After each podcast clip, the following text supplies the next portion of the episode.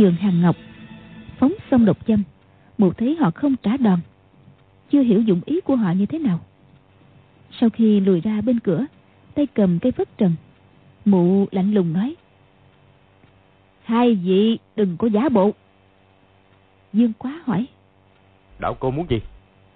Lý mặt sầu nói ta muốn gì? Chẳng lẽ người còn không biết? Dương quá nói đạo cô muốn ngọc nữ tâm kinh phải không được. Chúng tôi ẩn cư trong cổ mộ không tranh giành với bên ngoài. Đạo cô cứ việc lấy đi. Lý mặt sầu bắn tính bắn nghi nói đưa đây. Bộ ngọc nữ tâm kinh được khắc trên trần một gian thạch thất khác. Dương quá nghĩ thầm. Nói cho mụ biết chân tướng sự quyền diệu của tâm kinh. Để mụ từ từ nghiền ngẫm thì được. Mình chỉ cần vài canh giờ nữa cô cô đã thông xong quyệt đàn trung. Mấy giờ giết mụ chẳng khó gì. Nhưng lúc này nội tức của tiểu long nữ lại rối loạn cả lên. Dương quá phải toàn thần duy trì, không thể nói gì. Lý mặt sầu mở to mắt, chăm chú nhìn hai người. Lờ mờ thấy tiểu long nữ giơ một bàn tay ấp vào lòng bàn tay dương quá. Mụ chợt hiểu. Ồ, dương quá bị trọng thương vì mất cánh tay. Sư muội đang dùng nội lực trị liệu cho hắn. Lúc này việc hành công đang ở thời khắc sinh tử khẩn yếu. Ta không thể lấy mạng hai đứa sau này, làm gì còn dịp nào? Mụ đoán trúng một nửa, đã không còn sợ gì nữa. Liền xông vào. Dung cây phất trần, đánh xuống đỉnh đầu tiểu long nữ. Tiểu long nữ chỉ cảm thấy kình phong áp đỉnh, tóc đã lay động, chỉ còn nhắm mắt chờ chết. Dương quá há miệng, thổi phù một cái, một luồng hơi phả vào mặt lý mặt sầu. Lúc này, toàn bộ sức lực chàng truyền giúp tiểu long nữ đã thông xong nguyệt đạo. Luồng hơi ấy không có chút kinh lực nào. Chẳng qua thấy tiểu long nữ muôn phần nguy cấp thì chỉ có cách duy nhất khiến kẻ địch phân tâm là thổi phù một cái mà thôi. Lý mặt sầu biết dương quá quỷ kế đa đoan. Thấy một luồng nhiệt khí thổi tới mặt thì sợ hãi, nhảy lùi một trượng. Sau khi mụ thảm bại bởi tay hoàng dung, chỉ vì trí lực thua kém, mụ trở nên thận trọng hơn lo việc hộ thân hệ trọng hơn việc đá thương kẻ địch. Mụ nhảy lùi rồi thấy không có gì lạ. Bèn quát lên. Người dở cái trò khỉ gì đó? Dương quá cười nói. Bữa nọ tại hạ cho đạo cô mượn cái áo. Hôm nay đạo cô mang trả không vậy? Lý mặt sầu nhớ lần ác đấu với lão thợ rèn phùng mặt phong. Quần áo mặc trên người mụ bị cái đại thiếp chùy nung đỏ đốt cháy nham nhở may được dân quá cởi áo quẳng cho mượn. Hôm ấy phải nói là bị một bữa xấu hổ không để đâu cho hết. Lý ra, chỉ riêng vì chuyện cái áo, hôm nay mù đã không nên đả thương dương quá và tiểu long nữ. Nhưng mù lại nghĩ, bây giờ chỉ cần mềm lòng một chút, mai sau sẽ chuốt quạ vào thân. Thế là mù lại sấn tới, tả trưởng đánh ra. Trong cơn nguy cấp, dương quá đột nhiên tình cấp trí sinh nhớ mấy hôm trước từng nói đùa với tiểu long nữ rằng nếu chàng cụp cả hai tay thì còn có thể dùng hai bàn chân. Giờ nghe chưởng phong ngũ độc thần trưởng của lý mặt sầu đánh tới chẳng kịp nghĩ ngợi chàng lập tức lộn ngược người. Hai chân chụm vào dơ lên hất hài ra miệng gọi. Long nhi áp lấy bàn chân ta. Tả trưởng thì dơ chết lên bợp một tiếng tương giao với tả trưởng của lý mặt sầu nội lực cực mạnh của chàng vốn đang truyền sang cơ thể tiểu long nữ. Lúc này, đột nhiên người chàng sinh ra lực hút hút chặt lấy bàn tay của lý mặt sầu. Cùng lúc ấy, tiểu long nữ cũng đã áp bàn tay vào lòng bàn chân của chàng.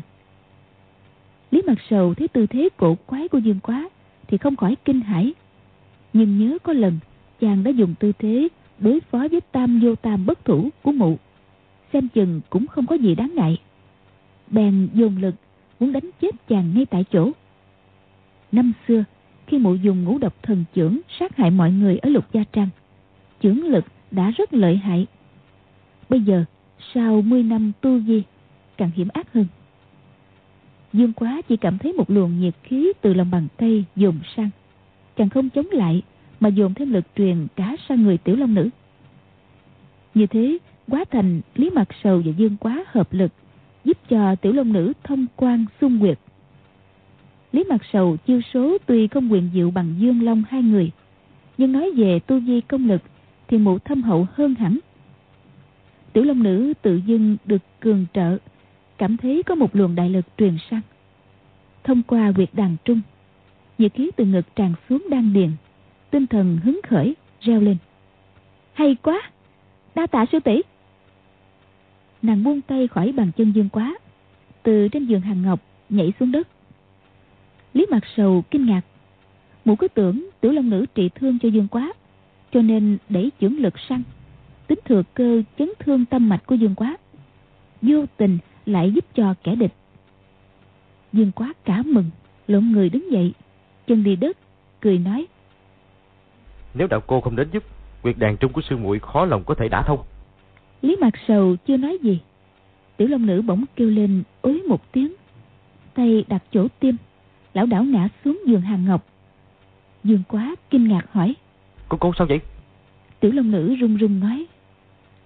Sư tỷ trưởng của mụ ta có độc. Lúc này, đầu óc Dương quá cũng bắt đầu choáng váng. Biết Lý Mạc Sầu dùng ngũ độc thần trưởng. Vừa rồi, mụ ta đã truyền chất độc sang cơ thể chàng và tiểu long nữ dương quá giờ thanh quyền thiết kiếm lên quát. Mau đưa thuốc giải cho ta. Rồi chém xuống. Lý mặt sầu do cây phất trần chống đỡ. Cạch một tiếng cây phất trần đúc bằng thép tinh bị gãy đôi. Hổ khẩu của mụ ta bị tóe máu.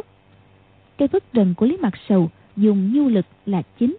Đã đấu với không biết bao nhiêu anh hùng hào kiệt thiên hạ. Chưa lần nào bị binh khí đối phương đánh gãy. Lần này mụ khiếp đảm vội chạy ra khỏi thạch thất. Dương quá cầm kiếm đuổi theo, đâm ra một cái. Nghĩ bụng kiếm này, lý mặt sầu khó lòng mà đỡ nổi. Không ngờ, độc tính phát tác trong cơ thể, mắt qua lên. Cánh tay thõng xuống vô lực, choang một cái, quyền thiết kiếm rơi xuống nền nhà. thank you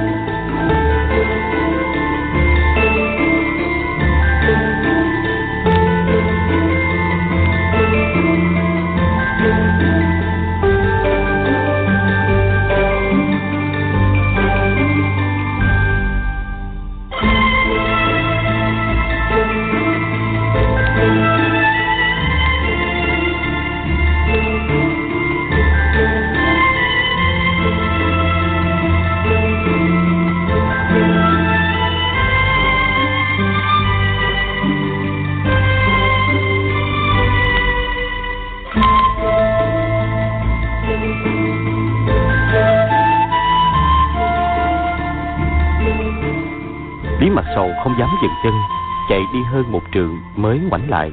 Thấy dương quá lão đảo dình tay vào tường nghĩ thằng tiểu tử này võ công cực kỳ cổ quái. Mình phải chờ một lát đợi hắn gục xuống vì chất độc phát tác. Hãy lại gần hắn cũng được. Dương quá đau cháy cổ họng đầu căng như muốn dở giận kình ra cánh tay. Chờ lý mặt sầu tới gần sẽ dán một chưởng cho mụ chết tươi. Ai ngờ mụ cứ đứng mãi đằng xa Dương quá kêu ối một tiếng, ngã xuống đất. Tay đã nắm chui kiếm. Tí mặt sầu thì như con chim bị trúng tên một lần, không dám mạo hiểm tới gần. Nghĩ cứ đứng ngoài xa chờ xem đồng tĩnh. Dương quá nghĩ để lâu thêm chất độc trong người chàng và tiểu long nữ ngắm sâu thêm một nấc. Chần chừ thêm chỉ có lợi cho đối phương. Bèn hít một hơi nội tức lưu chuyển, hết chóng mặt, tay cầm chắc quyền thiết kiếm, đứng dậy, quay lại ôm ngang eo tiểu long nữ quát cứ tránh ra. Rồi sai bước ra ngoài. Lý mặt sầu thấy chàng hùng hổ không dám ngăn cản. Dự quả chỉ mong bước vào một gian thạch, đóng cửa không cho lý mặt sầu vào trong. Tiểu long nữ, hai mạch nhâm đốc đã thông, chỉ cần nửa canh giờ là hai người có thể trục chất độc ra khỏi cơ thể. Việc này dễ hơn trăm lần so với việc đã thông quyệt mạch. Dù quả hồi nhỏ bị trúng độc châm của lý mặt sầu đã được Âu Dương Phong dạy cho cách trục chất độc ra khỏi cơ thể. Với công lực của hai người hiện nay, việc đó không có gì khó khăn. Lý Mặt Sầu tất nhiên cũng đoán tâm ý của Dương Quá, đâu chịu để cho hai người trục chất độc ra khỏi cơ thể rồi mới đồng thủ. Mụ không dám tới gần, song bám sát theo sau, cách Dương Quá luôn ở khoảng năm thước. Khi Dương Quá dừng chân, mụ cũng đứng lại bất động. Dương Quá cảm thấy tim đập càng lúc càng nhanh, từ hồ muốn nhảy ra khỏi lồng ngực.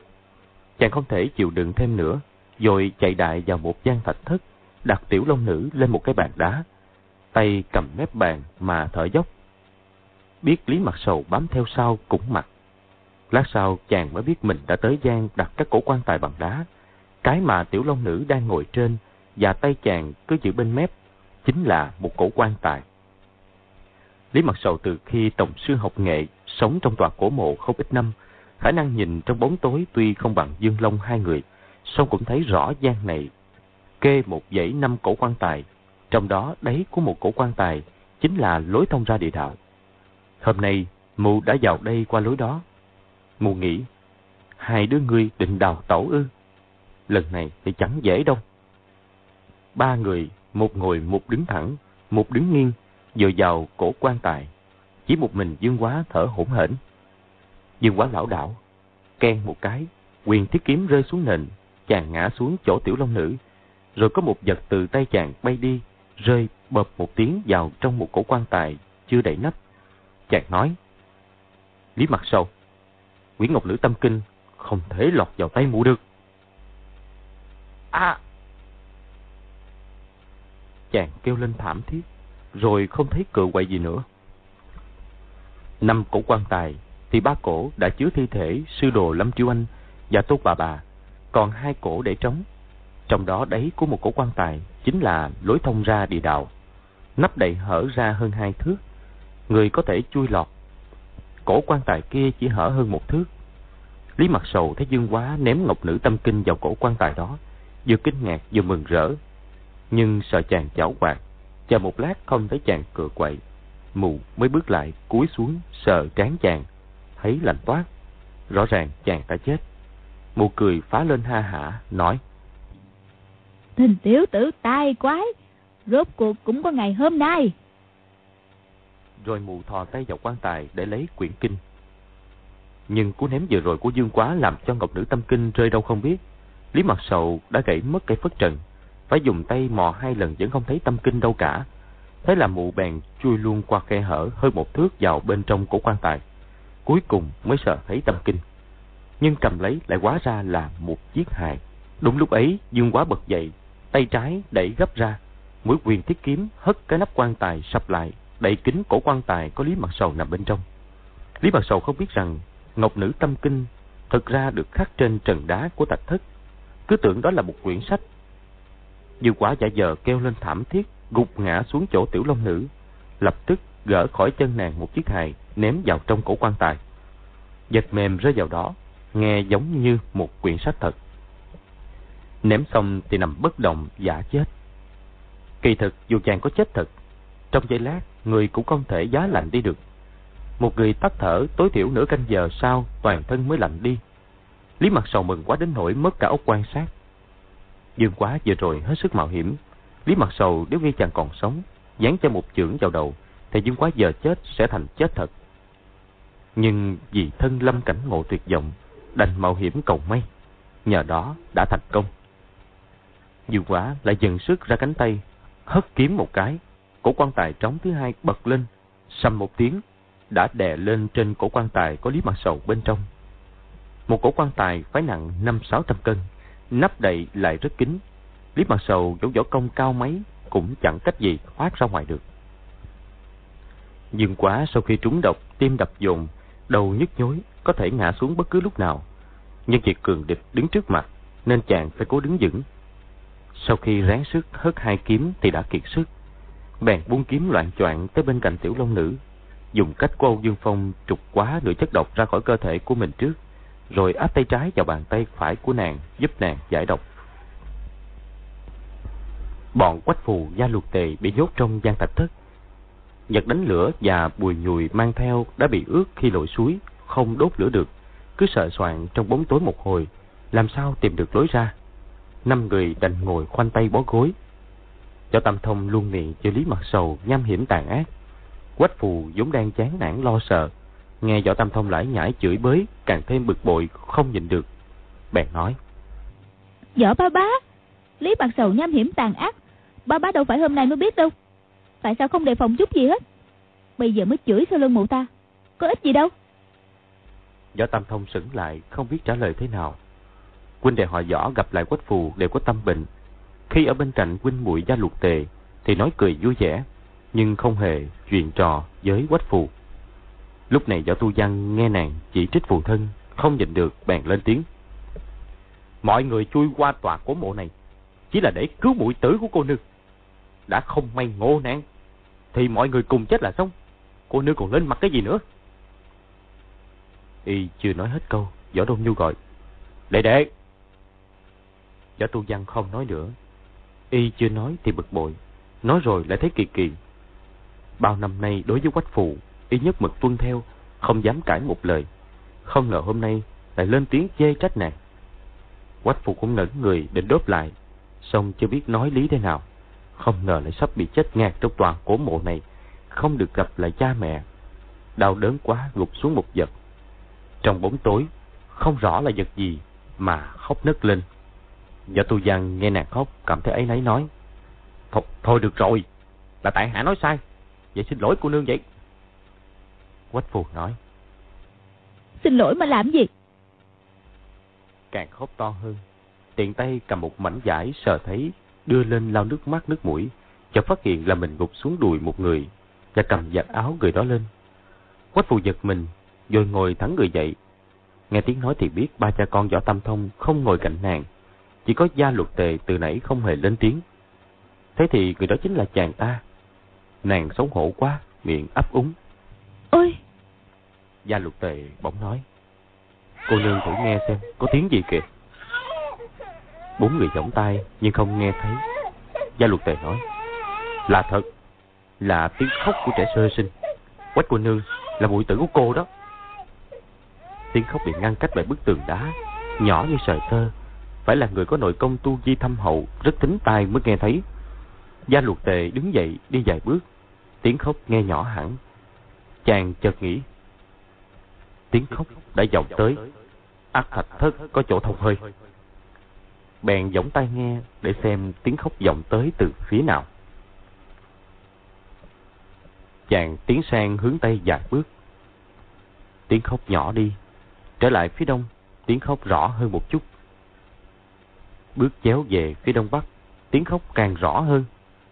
Thế là chàng bước tới góc đông bắc, chọc chọc nhẹ mũi kiếm vài chỗ trên vách. Có chỗ nghe như vách rất mỏng. Chàng tra kiếm vào bao, song trưởng tì vào chỗ đó mà đẩy mạnh ra ngoài. Không suy chuyển gì.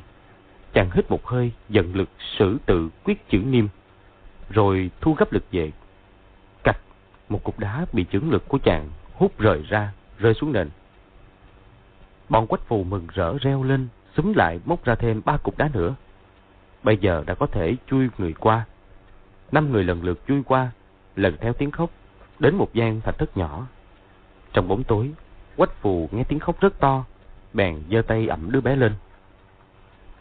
Đứa bé ấy chính là quách tương, Dương quá vì mãi giúp tiểu long nữ thông mạch, lại phải đối địch với Lý Mặt Sầu, đã quá thời khắc cho ăn, nên đứa bé khóc dữ. Quách phù cố nựng, vừa dỗ dỗ vừa đung đưa, nhưng đứa bé đói quá càng khóc lớn. Quách phù cuốn lên, trao đứa bé cho võ tâm thông nói. Dạ ba bá, ba bá thử xem xem nó bị làm sao. Gia luật tề sờ soạn trên bàn, sờ thấy cây nến và đồ đánh lửa, liền đốt nến lên. Mọi người bị chìm trong bóng tối chán chê, giờ trước mắt sáng bừng, bất giác cùng reo to mừng rỡ. Võ tam Thông có hai đứa con, nghe tiếng khóc của đứa bé biết là nó đói. Thấy trên bàn có sẵn chén nước pha mật ong, lại có cái muỗng bằng gỗ, liền cho đứa bé uống. Nước mật vừa vào miệng, Quách Tương quả nhiên ngừng khóc. Gia Lục Tề cười nói: "Không có tiểu Quách cô nương ở đây đói rồi gào khóc, chỉ e tất cả chúng ta đều chết trong gian thạch thất này." Võ tam Thông hầm hực nói: Đức, bây giờ phải đi tìm Lý Mặt Sầu. Mọi người bẻ gãy lấy bốn cái chân bàn, châm lửa làm đuốc, men thông đạo mà đi. Đến mỗi chỗ quành Võ Đông Nhu đều dùng kiếm đánh dấu, để khi quay ra khỏi bị lạc lối. Năm người đi hết gian này gian khác, giơ cao cây đuốc tìm tung tích Lý Mặt Sầu. Thấy tòa cổ mộ quy mô quá lớn, ngang dọc vô số thạch thất, cứ kinh ngạc mãi không thôi. Không ngờ dưới lòng đất lại có một tòa kiến trúc quằn dĩ thế này. Khi tiến vào phòng ngủ của tiểu long nữ, họ thấy dưới nền có mấy mũi băng phách ngân châm. Quách phù lấy giải cuốn vào tay, nhặt lên hai mũi nói. Muội sẽ sử dụng thứ này đánh trả mù ma đầu. Dương quá dùng nội lực giúp tiểu long nữ khu trừ chất độc. Thấy từ đầu năm ngón tay trái của nàng có nước đen nhỏ ra, chỉ cần thời gian bằng ăn xong một bữa cơm là sẽ trừ hết chất độc. Bỗng nghe có tiếng chân người ngoài thông đạo. Tổng cộng năm người cả thể thì kinh ngạc. Nghĩ mỗi lần vào thời khắc khẩn yếu đều có kẻ địch tấn công. Đối với một mình Lý Mặt Sầu đã khó đối phó, huống hồ những năm người. Tiểu Long Nữ mới sơ thông quyệt mạch, nội lực chưa được củng cố. Nếu không khu trừ hết chất độc, chất độc sẽ ngấm vào yếu quyệt. Chàng đang bàng hoàng, bỗng thấy ánh lửa chập chờn. Năm người từ xa tiến đến gần. Dương quá bèn ôm tiểu long nữ chui vào cổ quan tài, bỗng đè bên trên cổ quan tài có lý mặt sầu, rồi kéo cái nắp lại, nhưng không đậy kín, đề phòng khó chui ra. Hai người vừa chui vào cổ quan tài xong xuôi, thì bọn gia luật tề tiến vào. Họ thấy ở đây có năm cổ quan tài bằng đá, đều sững sờ, lờ mờ cảm thấy đây là điểm dữ. Quách phù không kìm được, thốt lên. Ôi, chúng ta vừa đúng năm người, mà chỗ này có đúng năm cổ quan tài. Dương Quá và Tiểu Long Nữ nằm trong quan tài, nhận ra giọng nói của Quách Phù đều lấy làm lạ. Sao lại là nàng ta? Tay trái của Dương Quá vẫn không rời bàn tay của Tiểu Long Nữ để khu trừ chất độc. Chàng thấy trong năm người tới có Quách Phù. Tuy lấy làm lạ, song cũng đỡ lo. Nghĩ nàng không đến nỗi thừa lúc mình nguyên ngập mà tấn công. Bèn không lên tiếng, cứ lặng lẽ dần công khu trừ chất độc. Bọn gia lục tề đã nghe thấy tiếng thở trong cổ quan tài. Tử viết mặt sầu vẫn nấp trong đó. Tất có gian kế. Lần này không thể để mụ đánh lừa. Ai nấy bèn thủ thế dây xung quanh. Quách phù thấy nắp quan tài và thân quan tài có khe hở. Nhìn vào có giặt áo. Đoán chắc là lý mặt sầu. Bèn cười to nghĩ bụng. Này thì lấy gậy bà đập lưng bà nè. Tay trái nàng ráng sức đẩy nắp quan tài rộng ra một chút.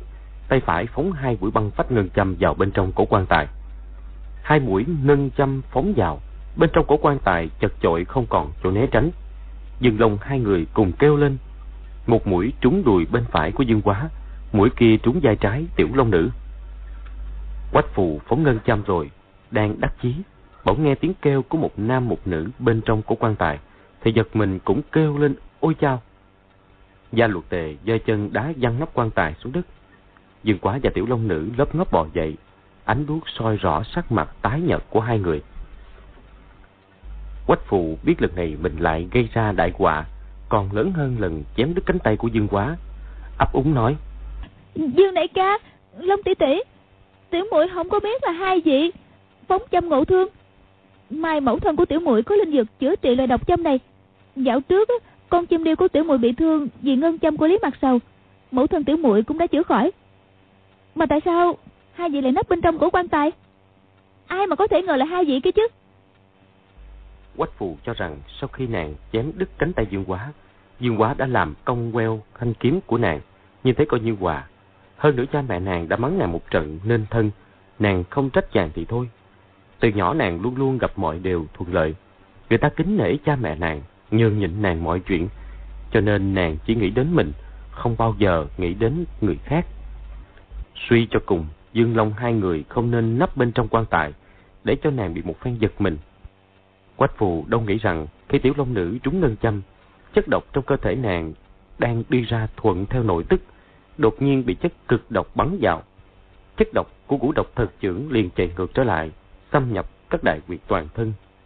Như vậy dẫu có thuốc tiên cũng không thể giải cứu. Ngân châm của Lý Mặt Sầu chẳng qua chỉ là ngoại thương, nếu kịp thời chữa trị vốn không đáng ngại nhưng chất độc nội xâm thật vô cùng nguy hiểm. Tiểu Long Nữ trong giây lát cảm thấy ngực mình như trống rỗng, quả tim không biết biến đi đâu mất. Khi nàng quay sang nhìn Dương Quá, thấy ánh mắt của chàng lộ vẻ đau đớn và phẫn nộ, người chàng rung lên, tựa hồ mọi nỗi uất ức căm hận trong đời sẽ trút hết ra lúc này. Tiểu Long Nữ không nỡ nhìn chàng khổ sở như vậy, nhẹ nhàng nói. Quá nhi, số mệnh đôi ta đã như vậy, cũng chả nên trách người khác chàng đừng quá đau buồn nàng đưa tay rút mũi ngân châm ở đùi dương quá rồi mới rút mũi ngân châm ở vai mình ra Ngân châm là do sư phụ truyền thụ, độc tính khác hẳn chất độc của ngũ độc thần trưởng. Giải dược nàng luôn mang theo bên mình. Nàng đưa cho Dương Quá một viên. Nàng cũng đốt một viên. Dương Quá cả giận, nhổ luôn viên thuốc xuống đất. Quách phù giật dỗi nói. Cái gì mà lên mặt quá vậy?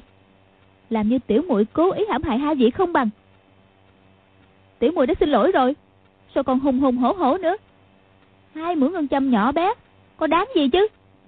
Do Tam Thông thấy vẻ mặt đau đớn và tức giận của Dương Quá tăng dần, lại thấy chàng cúi xuống cầm thanh quyền thiết kiếm lên, biết là có chuyện, bèn bước lên can ngăn. Xin Dương, xin, xin Dương huynh đệ được dẫn. Năm người bọn ta bị Lý Mặt Sầu dốt trong một gian thạch thất, mày lắm mới thoát ra được. Quách cô nương nhất thời thô lỗ lỡ tay. Quách phù sấn tới, nói. Cái gì? Tiểu muội thô lỗ hả? Võ bá bá cũng cho đó là Lý Mặt Sầu. Nếu không, sao không lên tiếng? Võ Tam Thông nhìn Dương Quá, lại nhìn Quách Phù, không biết phải khuyên can như thế nào. Tiểu Long Nữ lại lấy ra một viên giải dược, dịu dàng nói. Qua nhi hãy nuốt viên thuốc này đi. Chẳng lẽ nghe lời của thiếp, chàng cũng không chịu nghe hay sao? Dương Quá nghe lời lẽ dịu dàng của Tiểu Long Nữ bèn há miệng nuốt viên thuốc. Nghĩ hai người bao ngày nay liên tiếp dạo sinh ra tử vì người khác, rốt cuộc đều thành bèo bọt, thì không nhẫn nại được thêm. Chàng gục đầu xuống nắp quan tài mà khóc nấc lên. Bọn võ tam thông nhìn nhau cứ tưởng rằng chàng là người mười phần cứng cỏi. Sao hôm nay chỉ trúng một mũi ngân châm mà lại khóc như vậy? Tiểu Long Nữ đưa tay vuốt tóc chàng, nói. Quá nhi, chàng hãy bảo bọn họ đi ra đi. Tiếp không thích họ có mặt ở đây. Nàng không cao mặt nặng lời. Một câu không thích họ có mặt ở đây đã ẩn chứa sự căm ghét cao độ của nàng rồi. Dù quả đứng dậy, một quan quét một lượt bắt đầu từ quách phù. Chàng tuy cực nộ cực hận, nhưng cuối cùng cũng biết quách phù phóng ngân châm quả thật là không có lỗi. Hơn nữa dù có đâm nàng ta một kiếm chết tươi thì cũng không thể cứu được tiểu long nữ. Chàng giơ kiếm lên, một quan như ngọn đuốc, đột nhiên giáng kiếm xuống, sầm một tiếng lớn. Tia lửa tung tóe, cổ quan tài đá chàng vừa từ đó bước ra đã bị dở làm hai phần. Nhát kiếm này không chỉ có lực đạo trầm hùng tuyệt luân, mà còn chứa đựng nỗi đau khổ và phẫn nộ vô hạn. Một quách phù thấy thanh kiếm có uy lực, như thế đều không khỏi ngay người. Cổ quan tài kiên cố đục bằng đá hoa cương, thợ đá muốn bổ đôi, phải dùng búa lớn đục phá nửa ngày mới xong.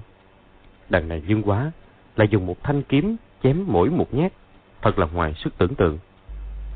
Dương quá thấy năm người kinh hãi nhìn nhau, bèn gằn giọng. Các ngươi tới đây làm gì? Võ Tam Thông nói. Dù huynh đệ, chúng tôi theo quách phu dân đến tìm huynh đệ.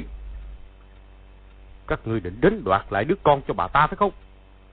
Chỉ vì chú bé này mà các ngươi nhẫn tâm sát hại ái thê của ta. Vợ tâm Thông kinh ngạc. Sát hại ái thê của huynh đệ à? Lòng cô nương đây à? Lão thấy tiểu long nữ mặc trang phục cô dâu chợt hiểu ra, rồi nói. Phu nhân của Dương huynh đệ trúng độc châm. Quách phu nhân có giả dược, đang chờ ở bên ngoài.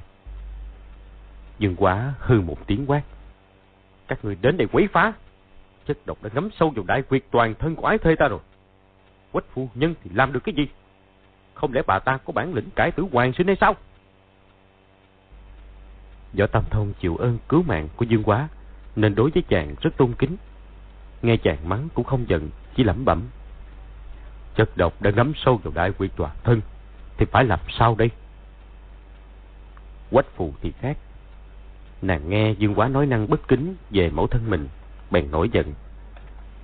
Mẫu thân muội có lỗi gì với huynh chứ? Hồi nhỏ huynh bao giờ không cửa không nhà. Chẳng phải mẫu thân muội đã đưa huynh về nhà nuôi dạy đó sao? Hứ, cuối cùng huynh lại dông ân bội nghĩa, cướp muội tử của muội đi. Lúc này, nàng thừa biết muội tử của mình ở trong tay Dương Quá, và hoàn toàn không có ý gì xấu. Nhưng đã đấu khẩu thì phải dùng lời lẽ nặng nề với đối phương. Dương Quá lạnh lùng nói. Phải, hôm nay ta muốn dông ơn bội nghĩa đó. Cô nương bảo ta cướp muội tử của cô nương, thì ta sẽ vĩnh viễn không trả lại. Xem cô nương làm gì nổi ta. Quách phù tay trái ôm chặt quách tương, tay phải giơ cao cây đuốc, cắn phía trước mặt. Võ Tâm Thông rồi nói. Dù huynh đệ, phu nhân của huynh đệ đã trúng độc, hãy mau tìm cách giải độc thì hơn. Dương Quá nói. Võ huynh, vô ích, vô ích thôi. Đột nhiên, chàng hú một tiếng, ống tay áo bên phải phất một cái. Năm người cảm thấy một luồng gió mạnh thổi qua mặt, rát như phải bỏng. Năm cây đuốc cùng tắt phục. Trước mắt tối như mực, quách phù kêu lên. Gia lục tề sợ dương quá đã thương quách phù, bèn nhảy tới. Chỉ nghe tiếng bé quách tương khóc oa oa, nhưng đỡ bên ngoài thạch thất. Mọi người kinh ngạc, tiếng bé quách tương khóc đã ở xa mấy trường. Thân pháp, nhanh thế thì không khác gì quỷ mị. Quách phù kêu lên. Hả? Mũi tử đã bị dương quá cướp đi. Võ Tâm Thông gọi. Dương huynh đệ, Lão cô nương, Dương huynh đệ. Nhưng không có tiếng trả lời. Đuốc đã tắt hết.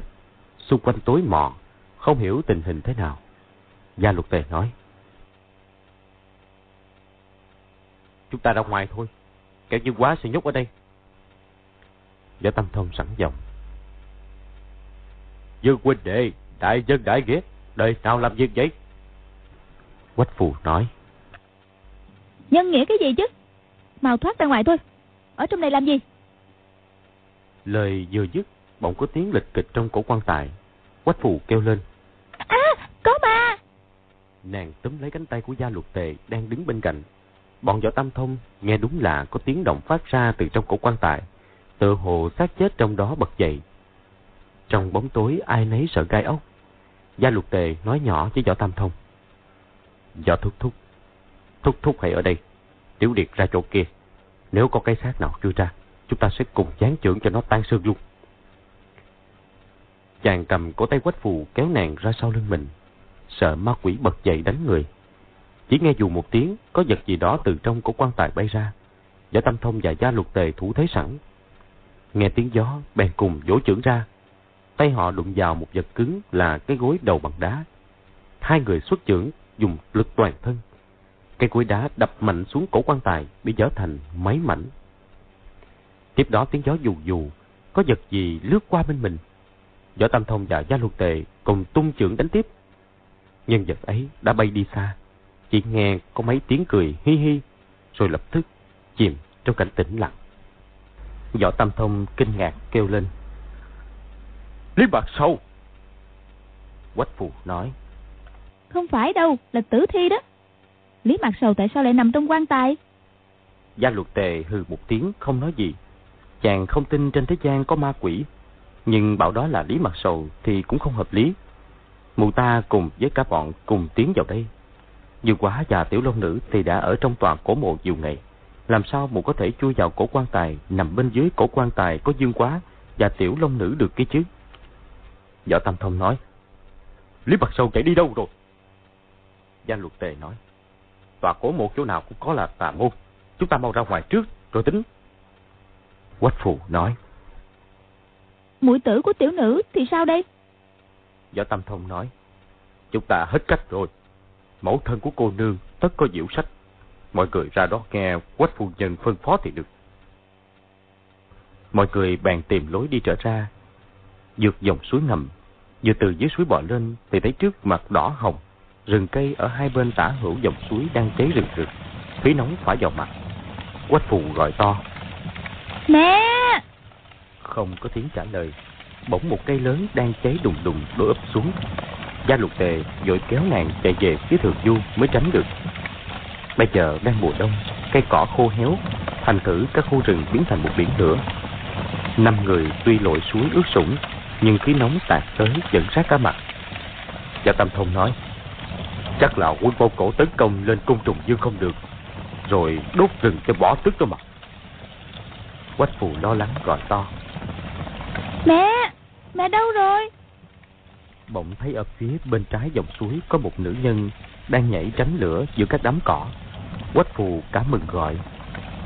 Mẹ! Mẹ! Rồi từ dưới suối giọt lên, chạy đón đầu người kia. Võ Tam Thông nói to. Quách cô đương, cẩn thận! Sầm, hai tiếng. Hai cây lớn đang cháy đùng đùng đổ ập xuống, chắn tầm mắt của lão. Quách phù xông qua khói lửa mà chạy. Khi đứng dưới dọc suối, một là nàng quá lo cho mẹ, hai là mới từ trong bóng tối của tòa cổ mộ đi ra. Ánh sáng ngoài này chói chang, mắt còn hoa, chưa nhìn rõ mọi thứ. Khi chạy tới gần sau lưng người kia, biết không phải là mẹ nàng, nàng sững lại, người kia quay người. quá ra là Lý Mặt Sầu. Nguyên, mụ bị dương quá nhốt trong cổ quan tài, vốn không tài nào chui ra. Nhưng sau đó dương quá trong cơn thịnh nộ dung kiếm chém dở đôi cổ quan tài bên trên, làm dở luôn cả cổ quan tài bên dưới. Lý Mặt Sầu thoát chết. mù ném cái gối đá ra trước, rồi mới nhảy giọt ra sau. mù bị nhốt trong cổ quan tài ngót một canh giờ, tức thở muốn chết. Quả là tình cảnh cực kỳ khổ sở. mù nghiến răng căm hận hết thảy những ai đang sống trên đời, nghĩ bụng. Sau khi chết, ta sẽ biến thành quỷ sứ, giết hại dương quá, giết hại tiểu lâm nữ, giết hại gió tam thông, giết hại quan dung. Bất kể là ai, mụ cũng giết tuốt. Sau đó tuy mụ may mắn thoát chết, nỗi căm hận trong lòng vẫn không giảm chút nào. Đột nhiên gặp quách phù, mụ bèn mỉm cười, nhẹ nhàng nói. Quách cô nương, là cô đó à? Lửa cháy khiếp quá đi, cô nương hãy cẩn thận. Quách phù thấy thần sắc mụ ta thân thiết, lấy làm lạ hỏi.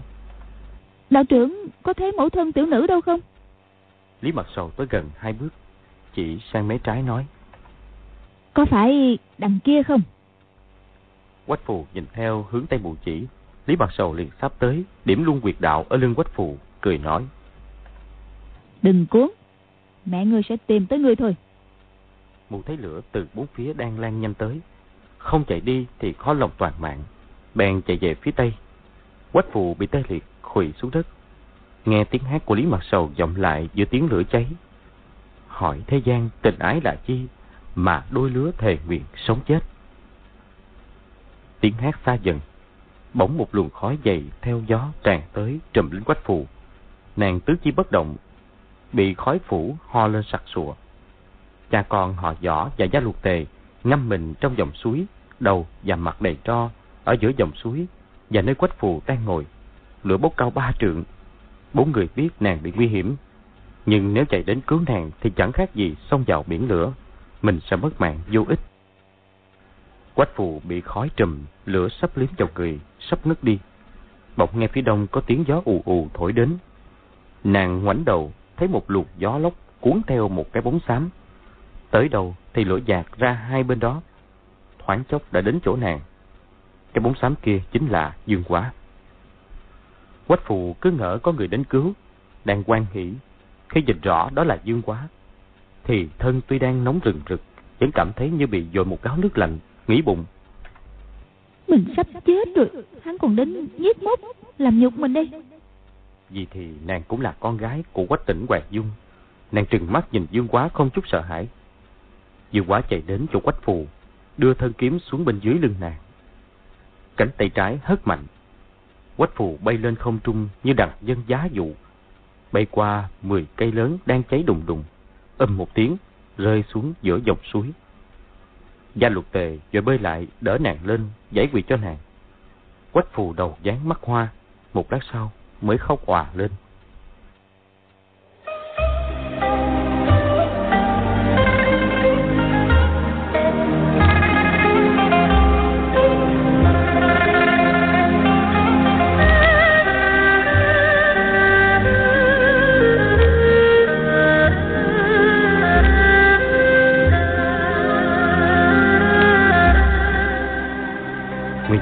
Ôm Tiểu Long Nữ và bé Quách Tương ra khỏi tòa cổ mộ, thấy quân Mông Cổ đang đốt rừng. Dương Long hai người từng sống ở giữa rừng cây mấy năm, giờ nhìn rừng cây bị đốt cháy thì rất tiếc. Nhưng quân Mông Cổ thế lực lớn mạnh, mình không chống nổi. Dương Quá không biết Tiểu Long Nữ sau khi bị chất độc ngấm vào quyệt đạo và lục phủ ngũ tạng còn chịu đựng được bao lâu. Rồi tìm một thạch động, chỗ đó cây cối thưa thớt để tránh tạm. Một hồi sau, hai người nhìn thấy xa xa quách phù bị Lý Mặt Sầu gia hại, lửa lớn lan tới chỗ ngồi. Dương Quả nói, Long Nhi, cô nương kia hại ta chưa đủ, còn đến đây hại nàng. Hôm nay cuối cùng, đang bị báo ứng kia kìa. Tiểu Long Nữ đưa đôi mắt, nhìn chàng, lấy làm lạ. Quá nhi, chẳng lẽ chàng không đi cứu quách cô nương? Dương Quả nói giọng bực tức. Nó hại chúng ta đến thế này, ta không tự tay giết nó, đã là nể cha mẹ nó lắm rồi.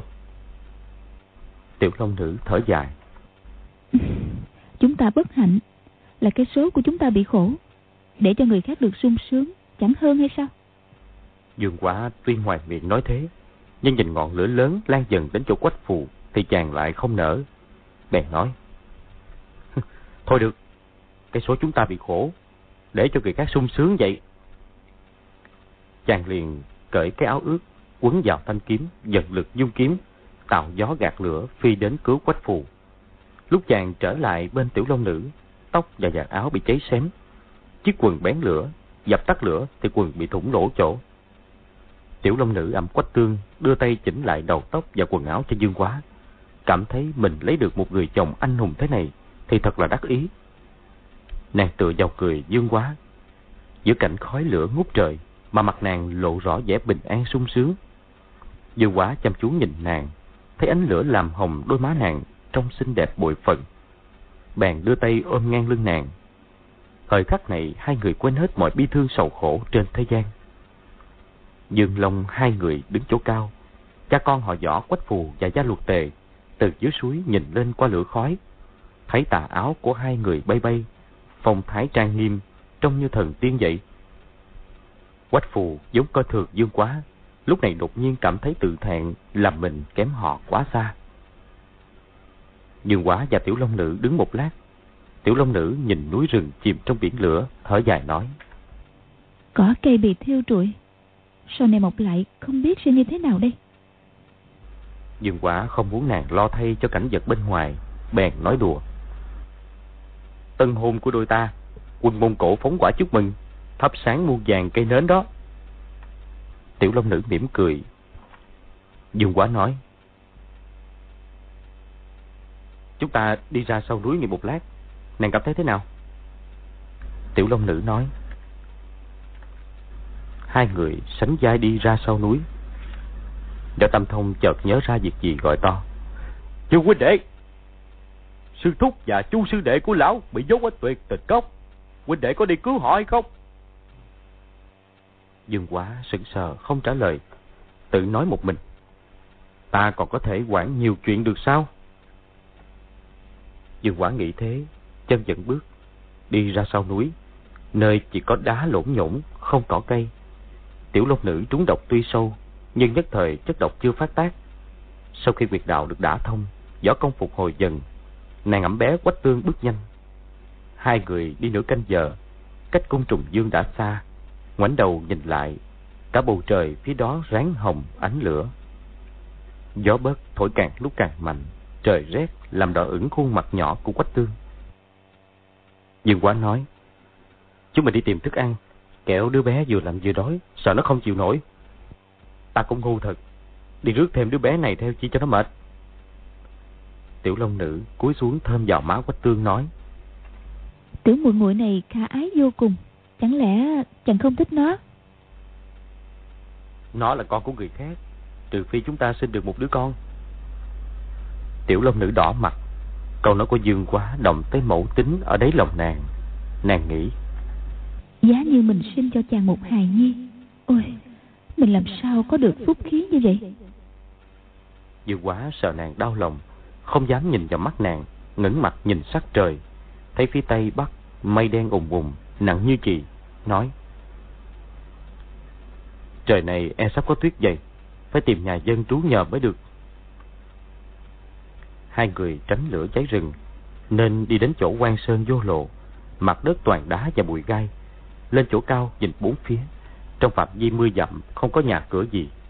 Dư quả nói, Cô cô, Tuyết sẽ rơi dày, Ở trên núi nguy hiểm lắm, Chúng ta phải mau xuống núi thôi. Tiểu Long Nữ nói Võ Tam Thúc, Quách cô nương và mấy người kia Không biết có chạm trán quân Mông Cổ hay là không nữa.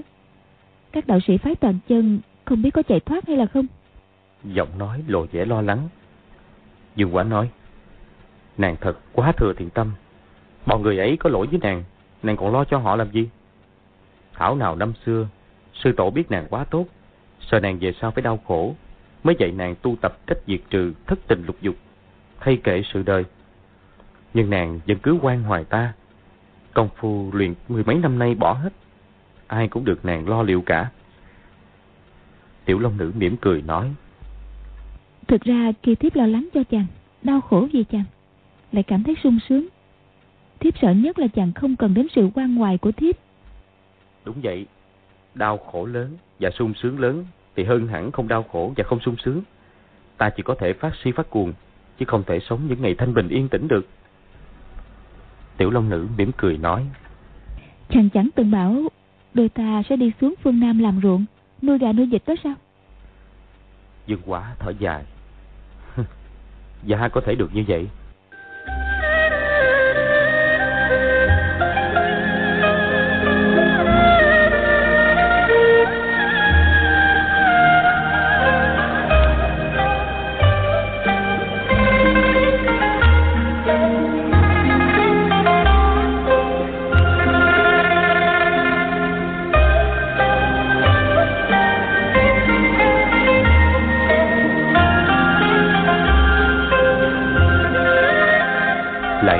dặm tuyết bắt đầu rơi trắng trời.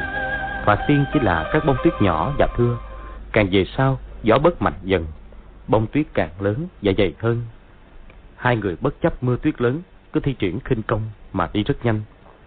Tiểu long nữ bỗng nói quá nhi chàng bảo sư tỷ của thiếp đi đâu? Nàng lại quan tâm đến mụ ấy rồi. Lần này chưa giết mụ cũng không biết cũng không biết được. Chàng định nói Cậu không biết đôi ta còn sống được bao lâu. Có còn dịp giết mụ ta hay không? Nhưng sợ tiểu long nữ đau lòng Chàng không nói nữa. Tiểu long nữ nói Sư tỷ kỳ thực cũng rất đáng thương. Mụ ta không cam chịu đau thương một mình. Lạ cứ bắt người mọi người trong thiên hạ Cũng phải đau khổ như mụ ta. Lúc này trời càng âm u hơn. Qua lưng núi Bỗng thấy ở giữa hai cây tùng lớn Có một ngôi nhà tranh nho nhỏ trên mái tuyết phủ đã dày chừng một tấc. Dương quả vui mừng nói, hay lắm, chúng ta vào đây nghỉ một đêm đi. Chàng chạy lại gần, thấy cánh cửa nửa khép, nửa mở. Tuyết ngoài sân không có dấu chân người. Bèn nói to, người qua đường gặp tuyết, xin được vào trú nhà một đêm. Chờ một lát, trong nhà hoàn toàn không có tiếng trả lời. Chàng đẩy cửa bước vào. Bên trong không có người bàn ghế phủ đầy bụi. Rõ ràng không có ai sống ở đây. Bèn gọi tiểu long nữ vào trong nhà. Nàng khép cửa lại, nhóm một đống lửa. Trên vách gỗ có treo cung tên, góc nhà có để một cái bẫy bắt thỏ. Xem chừng ngôi nhà này là nơi tạm trú của cánh thợ săn. Gian trong có giường và bàn. Trên giường có mấy tấm da chó sói rách nát. Nhưng quả lấy cung tên ra ngoài săn được một con hoảng, mang về lột da mổ bụng dùng tuyết cọ rửa đem nướng. Lúc này bên ngoài tuyết rơi càng dày, trong nhà đống lửa cháy đường không khí ấm áp như mùa xuân. Tiểu long nữ nhai nát vài miếng thịt chín, mớm cho quách tương. Dương quá vừa lo việc nướng thịt, vừa cười, nhìn hai người. Lửa cháy nổ lép bép, mùi thịt nướng thơm phức. Ngôi nhà tranh giữa quan sơn, ấm cúng xiết bao. Thời khắc bình yên này kéo dài không lâu. Bé qua tương vừa ngủ được một lát, thì từ phía đông vọng lại tiếng chân người đạp trên tuyết, nhịp bước rất nhanh. Dương qua đứng dậy, nhìn qua cửa sổ phía đông, thấy có hai lão nhân sánh vai đi, một mập một gầy, áo quần lam lũ, hệt như người của cái bang. Giữa lúc trời mưa đổ tuyết lớn, chắc rẽ vào đây nghỉ chân. Dương Quán lúc này không muốn gặp bất cứ ai trên đời, đối với nhân vật võ lâm càng khó chịu Chàng quay lại nói Cô cô, có người đến. Nàng hãy vào gian phòng nằm ngủ Giả giờ bị bệnh nha. Tiểu long nữ ẩm quách trương vào gian trong Nằm xuống giường Đắp một tấm da sói rách tả lên người. Dương quả lấy một cục than Bôi nhem nhuốc lên mặt và cổ Kéo sụp cái mũ xuống trán Lại đem thanh quyền thiết kiếm giấu vào gian trong. Nghe hai lão nhân tới gần Rồi có tiếng gõ cửa. Dương Hoa bôi mở thịt hoảng lên áo quần giả làm thợ săn, rồi mới mở cửa. Lão khất cái mập nói, giữa núi rừng gặp tiết lớn, mong quan nhân làm phúc cho thiếu khoa tử trú nhà một đêm. Nhà tranh vách đất của một gã thợ săn tầm thường, lão trượng sao lại gọi là quan nhân? Mời lão trượng cứ vào nghỉ ngơi. Lão khất cái mập cứ luôn miệng đa tạ Dương quá nghĩ mình đã đại hiển thân thủ tại anh hùng đại yến, không muốn để hai người này nhận ra chàng. Bèn đưa hai cái đùi hoẳng đã nướng cho họ nói. Tuyết rơi dày thế này chính là dịp cánh thợ săn chúng tôi kiếm ăn. Sáng mai tiểu nhân phải đi đặt bẫy sớm, không thể nào hầu chuyện hai vị lão trưởng được. Lão khất cái mập nói, xin tiểu quan nhân cứ tự nhiên. Dương quá nói theo lối bình dân. Nè, mẹ hiểm, đã bớt ho chút nào chưa? Tiểu Long Nữ khàn giọng đáp. Từ lúc tuyết rơi, càng thấy tức ngực hơn. Bố nó à? Rồi nàng vừa ho, vừa đưa tay lay nhẹ cho bé quách tương tỉnh giấc. Tiếng ho của người mẹ, tiếng khóc của đứa bé sơ sinh, thật không còn gì giống hơn một gia đình thợ săn có ba người. Dương quả chỉ vào gian trong khép cửa lại, lên giường nằm cạnh tiểu long nữ nghỉ. Lão khất cái mập trong quen mặt lắm, hình như là đã gặp ở đâu rồi thì phải. Nhất thời chàng chưa nhớ ra.